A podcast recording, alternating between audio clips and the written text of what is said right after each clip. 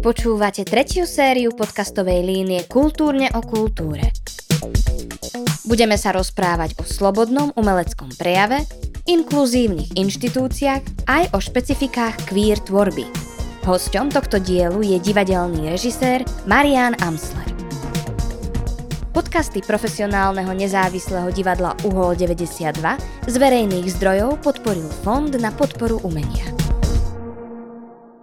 Ja som sa k divadlu dostal takou obkľukou. Začnem tým, že som veľa čítal. E, moja teta robila v knižnici v Stupave a ja som vlastne vždy po škole na miesto družiny chodieval do knižnice, kde som sa dával do večera a čítal, čítal, čítal, snad všetko, čo, čo prišlo pod ruku a vlastne veľmi ma zaujímalo dostávať sa do nejakých iných svetov, príbehov, poznávať nejaké postavy. Takže toto bol taký asi najsilnejší vplyv v detstve. A potom bola ľudová škola umenia v Stupave, kde som chodil vlastne najprv na výtvarnú, a potom na literárno-dramatický odbor a chvíľu dokonca na balet a robil som ľudové tance.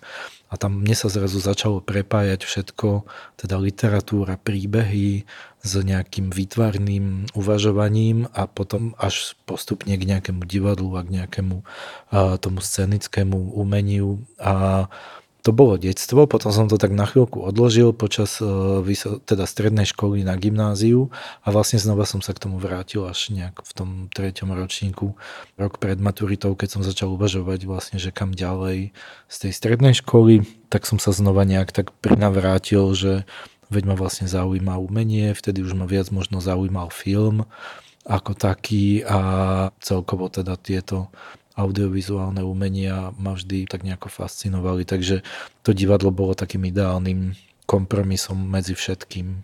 Keď človek robí divadlo, tak naozaj mu investuje obrovské množstvo času a pre mňa tá práca ako keby nejako nekončí, že ja som síce na skúške 4 hodiny, alebo idem večer sa pozrieť na predstavenie, alebo máme oprašovačku, alebo tak, a, ale ja vlastne neustále pripravujem nové inscenácie rok, dva dopredu, čiže vždy, keď skúšam jednu vec, tak pripravujem ďalšie 3-4, takže vždy, keď prídem domov, tak sa snažím znova ešte venovať aspoň nejakú dobu buď e, nejakej sekundárnej literatúre alebo niečomu.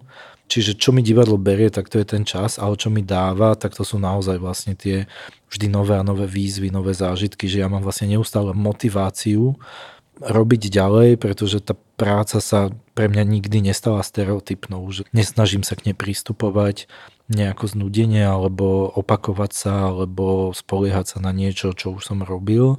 Vždy sa snažím aj sám seba nejako posúvať. Snažím sa nejako znova definovať vždy svoje nejaké režijné videnie alebo prístup. Baví ma experimentovať aj so žánrom, aj s formou.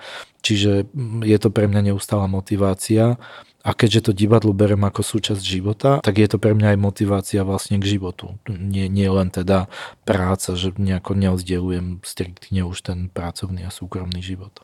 Ja sa pohybujem v Českej republike už v podstate od konca vysokej školy, pretože moja ako keby absolventská inscenácia, ja som teda absolvoval ako dramaturg, ale režiroval som v 5. ročníku inscenáciu Platonov a my sme s ňou boli vlastne na festivaloch v Brne, v Prahe, potom aj vo Varšave, v Budapešti, vo Francúzsku. Ale vlastne hneď na základe toho na, ma zavolali režírovať e, do Čiech. Čiže som hneď ako keby po škole mal svoju prvú režiu v Prahe a potom v Brne. Tým pádom už vyrastám vlastne tak 20 rokov neustále medzi českým a slovenským divadlom.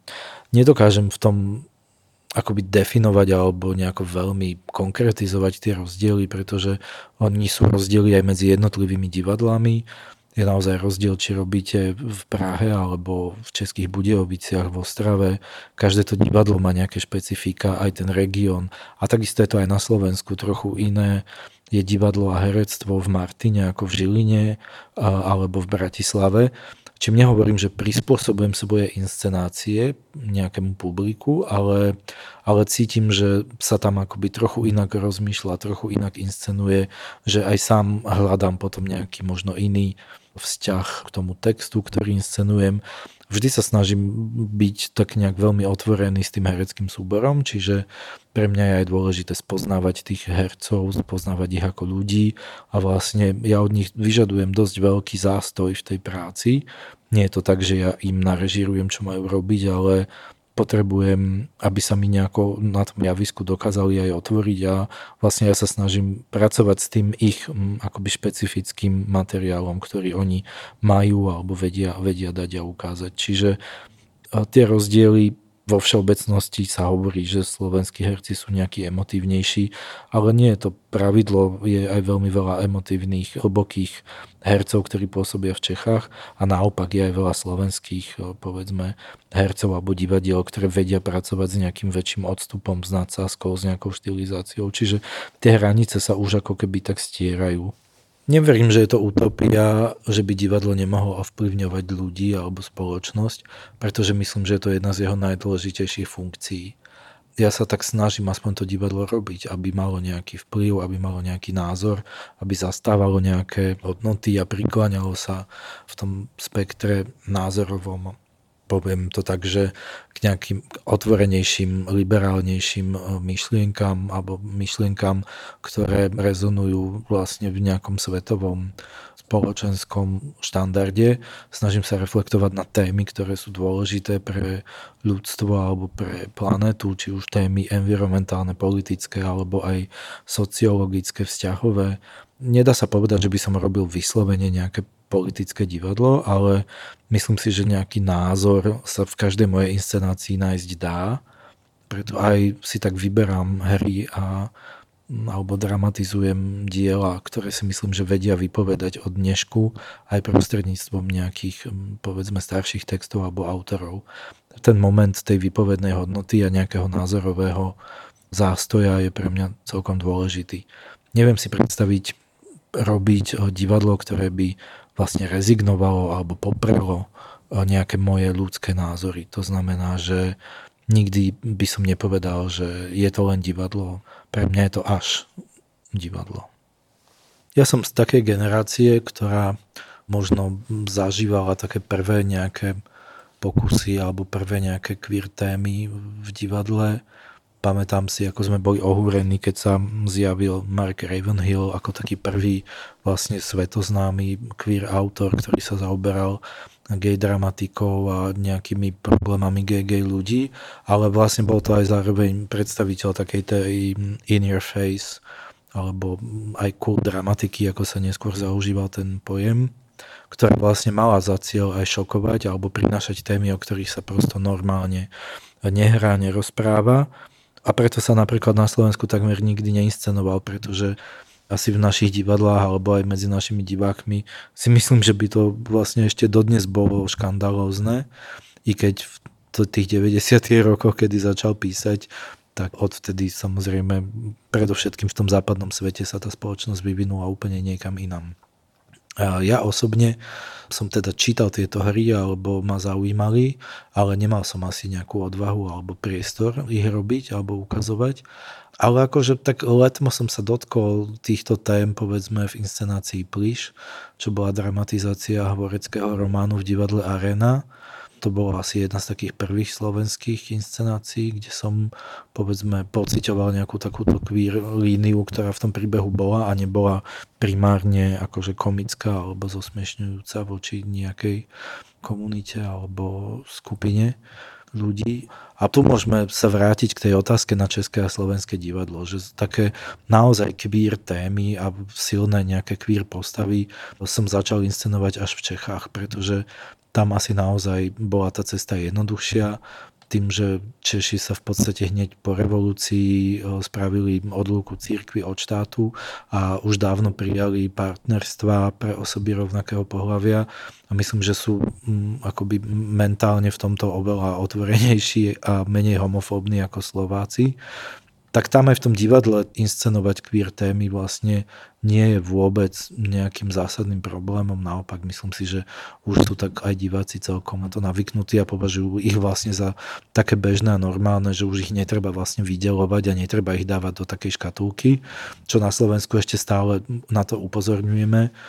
Stále máme festival inakosti, lebo chceme poukázať na to, že inakosť nie je inakosť, ale je normálna. Čiže sami si musíme v tom teraz trošku už akoby upratať a sami by sme mali vlastne sa snažiť nie vydelovať z tej spoločnosti, ale snažiť sa o čo najväčšiu inklúziu a tak dosiahnuť to, že budeme rovní alebo rovnocenní všetci ľudia, aj všetky menšiny. Je zaujímavé, že queer umenie sa veľmi často objavuje vo výtvarnom umení. V témach e, sú autory maliari aj slovenskí, ale poznám aj niekoľko českých, ktorí veľmi otvorene pracujú s takýmito homosexuálnymi motívmi vo svojich maľbách. A tam je to tak nejak všeobecne asi oveľa priateľnejšie. Potom neviem, z jedným z ďalších klíše je, že sa tieto témy objavujú v pohybovom a tanečnom divadle. Asi preto, že sa predpokladá, že veľmi veľa tanečníkov je homosexuálne orientovaných, čo tiež nie je pravda, ale áno, je tam možno väčšia koncentrácia aj v klasickom tanci gay alebo queer osôb a vlastne oveľa jednoduchšie sa tieto témy cez nejakú telesnosť a cez nejaké fyzično dostávajú do toho divadla. No a v činohre bol ten problém, alebo stále je, že vlastne tak ako máme málo nejakých queer autorov, ktorí by napísali hry, v ktorých by vystupovali queer postavy, a nemuseli by sa niekde práve izolovať v nejakom špeciálne na to určenom mieste, divadle, eh, kde sa len o tomto hrá. Že bolo by dôležité dostať akoby aj túto dramatiku, čiže treba podporiť alebo vychovať alebo posmeliť väčšie množstvo ľudí, ktorí by sa tomu venovali. Tiež tých autorov je dosť málo na Slovensku, ktorí pracujú s týmito témami a nehovorím priamo, že sami musia byť e, vlastne LGBTI plus z tejto komunity. Môžu to byť hetero ľudia, ktorí píšu o neheterosexuálnych ľuďoch vo, svo- vo svojich dielach. Potom samozrejme taký nejaký, nazvem to masový coming out, ale to, čo sa vlastne stalo v Nemecku pár roky dozadu, keď vlastne veľké množstvo hercov z celého Nemecka, z rôznych divadiel urobilo taký spoločný coming out v jednom takom prestížnom eh, časopise upozornili na to, že pracujú v tomto priemysle, že sú takto orientovaní. Napriek tomu by vlastne nechceli prísť o žiadne postavy alebo byť nejakým spôsobom obmedzený, zaškatulkovaný kvôli svojej orientácii. A tým, že to urobilo veľké množstvo ľudí naraz, tak vlastne ako by zobrali argumenty alebo prekonali spoločnou silou nejakú veľkú bariéru. Na Slovensku po udalostiach na Zamovskej ulici sa niekoľko e, osobností v televízii alebo hovorca pani prezidentky, ale veľmi malé množstvo ľudí začalo tak akože otvorenejšie hlásiť alebo hovoriť o svojej orientácii a nenastala tu taká tá, taký ten veľký boom, ktorý si myslím, že by asi veľa znamenal, keby sa zrazu ukázalo, že naozaj je nás veľmi veľa a že sme rovnakou súčasťou života a spoločnosti ako ostatní ľudia a že nepožadujeme žiadne práva navyše, považujeme len rovnaké práva pre všetkých. Táto problematika samotného obsadzovania samozrejme je zložitá, pretože práve ak chcete Veľmi často sa stretávame s tým, že možno v nejakej inscenácii je postava gay muža, ktorú hrá heterosexuálny herec tak, že zdôrazňuje všetky homosexuálne klíše na tej postave, aby akože zahral tú postavu. A vlastne je to v skutočnosti aj čiastočne trápne, je to trošku urážlivé a je to vlastne znova iba podporovanie určitých stereotypov v tej spoločnosti. Kdežto queer ľudia nie sú vždy všetci mm, extrémne okostýmovaní, zženštili, neprejavujú sa tým, že počúvajú Whitney Houston a nespievajú si v sprche pesničky. Prosto, aby sme sa vyhli v tej tvorbe tomu škatulkovaniu a vytváraniu a potvrdzovaniu istých stereotypov. A ja si myslím, že hociaký cis muž môže zahrať homosexuála bez toho, aby vytvoril karikatúru tak ako hociaký heterosex, teda homosexuál môže zahrať heterosexuála a znova nepotrebuje zdôrazňovať žiadne heteroprvky, pretože hráme postavy, hráme nejaké charaktery a pokiaľ vyslovene to nie je témou tej inscenácie, samotné zobrazovanie tých ľudí, tak uh, myslím, že by malo byť prírodzené obsadzovať naozaj skôr podľa naturelu a typu toho človeka.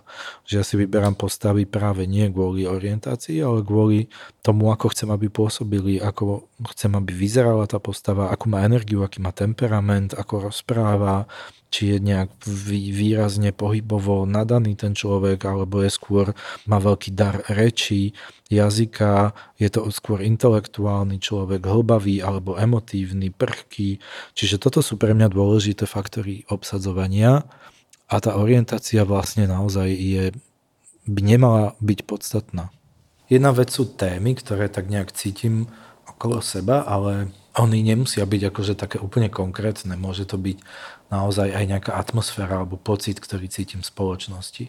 A v tomto Never Forever, eh, čo je teda hra Falka Richtera z roku 2014 a napísali ju v prvých takých ako keby vlnách, keď Európou začalo zmietať také ako keby nacionalistické tendencie, začali v rôznych štátoch sa prejavovať stále hlasnejšie a hlasnejšie také ultrapravicové, konzervatívne strany alebo náboženské nejaké hnutia, ktoré sa začali miešať do politiky.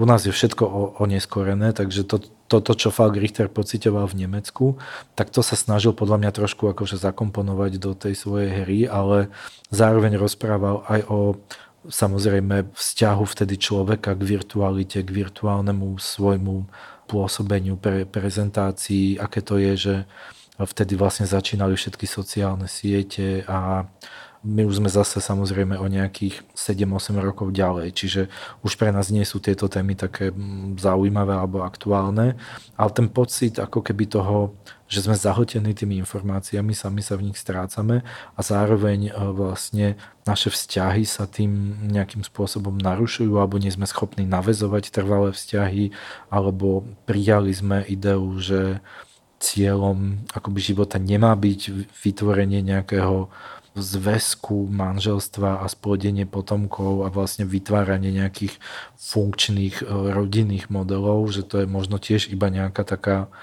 už prežitá vlastne forma spolužitia, že sú aj iné oveľa ako keby slobodnejšie zväzky. Teraz to tak zovšeobecňujem, práve preto, že si myslím, že týchto tém sa tu vlastne dotýka, Falk Richter, aj my, a že toto tak nejako všetko tam cítim. Že jedna vec sú práve také nejaké spoločensko-sociálne témy, ako keby také osamotenie tých médií a od vôbec nejaké akože definovanie vzťahov v zmysle zväzkov, že čo teda je, alebo čo nie je, pre človeka dôležité v živote. Máme tu niekoľko postav, ktoré vlastne každý má nejaký iný vzťahový status. Máme tu staršiu ženu, ktorá tvrdí, že nikdy nechcela mať deti. Máme tu e, ženu, ktorú podvádzal muž, máme tu geja, ktorého opustil priateľ a vlastne zároveň mu robí problém byť s niekým v blízkosti, čiže stále sa to tak vráti k takým veľmi intimným, možno súkromným, vnútorným témam, ale na pozadí práve takých akože udalostí. Tak ja dúfam, že sa nám podarí nejak tú takú akoby nejakú náladu, ktorá teraz je v krajine, aj po vypuknutí vojny, aj po pandémii, kde sa tá izolácia ešte viac akoby prehlbila možno a, a ľudí začali tie virtuálne reality nejakým spôsobom vlastne radikalizovať. Hej, myslím si, že tie dôsledky toho, že sa vlastne nechodilo do školy, že sa ľudia naozaj začali viac a viac izolovať a začali viac žiť sami v nejakých virtuálnych predstavách. Toto teraz iba začneme pociťovať, že, že ten nárast ako keby nejakých aj psychických problémov s tým spojených, že toto vlastne teraz spúšťa niečo, čo to spoločnosťou teraz bude viac a viac otriasať a tie dôsledky budeme stále viac a viac pociťovať tak dúfam, že toto všetko sa nám tam podarí dostať. My sme začínali skúšať po tej tragédii na Zámodskej ulici v teplárni. Ja som sa to dozvedel, vlastne v ten deň som bol ešte v New Yorku. Prilietal som v noci na Slovensko a mali sme začať skúšať o dva dní na to.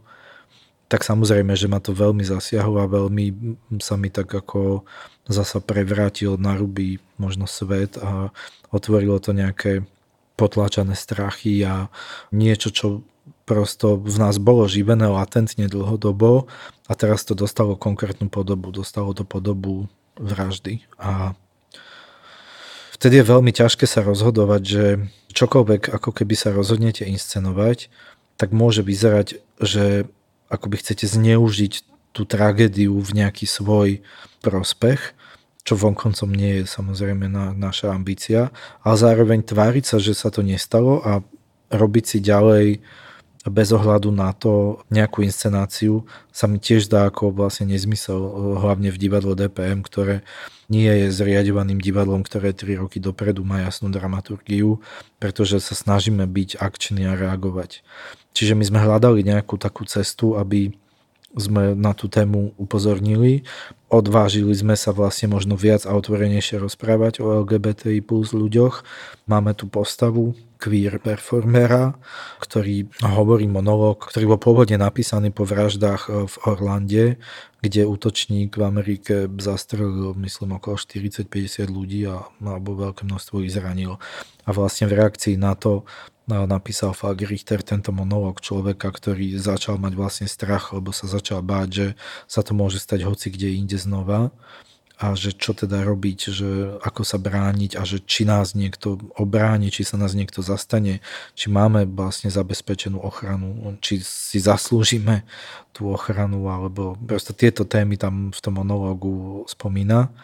A my sme tento monológ, ktorý je pôvodne z inej hry, na odporúčanie vlastne Falka Richtera vložili do tejto našej inscenácie, takže je tam ako keby taká veľmi priama reakcia, ktorá už samozrejme nevychádza iba z tej tragédie v Orlande pred pár rokmi, ale už reaguje aj na tú tragédiu na Zamockej ulici. Čiže dotýkame sa toho, rozprávame, chceme o tom rozprávať, ale zároveň máme akoby veľmi jasné, že kde sú nejaké hranice toho, čo chceme povedať a zasa nechceme z toho spraviť ako jedinú tému tej inscenácie, pretože si myslím, že tá skladačka tých postav a tých ich akoby vzťahových statusov a sociálnych statusov vytvára nejaký obrázok nejakej spoločnosti. Čiže toto je akoby dôležitou súčasťou nejakého celku. Tak ako queer komunita je súčasťou celku, bojuje za nejaké práva, za nejakú pozornosť, za nejakú akceptáciu, povedzme, bezprecedentnú, bez e, nejakých obmedzení alebo ale bez nejakých špeciálnych požiadaviek. Čiže áno, určite v tej inscenácii je veľmi priama reakcia na, na to, čo sa udialo. Pocitil som takú naozaj vlastne zlosť. Ten strach bol to je taká chvíľková emocia, že prepadnete na chvíľu paranoji, že čo sa stalo, môže sa stať e, znova a znova a ako to zastaviť, ako tomu zabrániť, ale vlastne jediné, čo sa dá robiť, je zmeniť tú atmosféru, zmeniť tú spoločnosť, akoby ten pohľad na, na samotnú problematiku. A myslím, že určite tomu pomôže sa to viac o tých témach rozprávať, otvorenejšie, fundovanejšie, naozaj prezentovať odborné názory, a nie e, všelijaké diletantské primitivizmy, ktoré vypúšťajú ľudia, predovšetkým teda z politických strán a predstaviteľia církvy. Vlastne nesmieme mi dovoliť, aby tieto ich názory boli jediné, ktoré v tej spoločnosti bude počuť. Čiže my musíme tú opačnú stranu názorovú ako keby rovnako dôrazne nahlas a oveľa silnejšie začať zverejňovať, robiť o tom písať o tom, učiť o tom, prosto neskryť sa vystrašenie do kúta. Ja sa venujem divadlu 20 rokov a stále akože sa snažím sám seba nejako motivovať a dávať si nejaké väčšie povedzme výzvy alebo niekam sa posúvať. Ale je pravda, že posledné roky sa začínam trošku obávať aj o nejakú takú ekologickú stopu a udržateľnosť a bojím sa, že to, ten divadelný priemysel, ak to tak môžem nazvať, sa veľmi málo venuje týmto témam a je to vlastne v takom samotnom konceptuálnom uvažovaní nad pripravovanou vecou. Čiže keď už v osobnom živote dokážeme nejako minimalizovať svoju spotrebu, dokážeme sa nejako snažiť zmenšiť produkciu odpadu alebo svoju uhlíkovú stopu alebo vyberať si, čo si kúpime na oblečenie, stravu a tak ďalej, tak myslím, že by sme toto mali prenašať aj v tých svojich ako keby profesných zameraniach, že rozmýšľať aj v tom divadle, že čo treba naozaj kúpiť, čo treba znova vyrobiť, či je to potom likvidovateľné, skladovateľné, a tak ďalej. Čiže ja by som poprial divadlu, že aby sa vyvíjalo myšlienkovo, ideovo a formálne stále dopredu, ale zároveň, aby našlo aj spôsob, ako byť čo najviac udržateľné a nevytváralo iba tú kvantitu, ale naozaj začalo uvažovať viac tak ohľadúplnejšie k životnému prostrediu a zároveň, aby naozaj malo teda odvahu aj inscenovať témy, ktoré budú takisto posúvať tú spoločnosť dopredu a nie spôsobovať nejaký regres.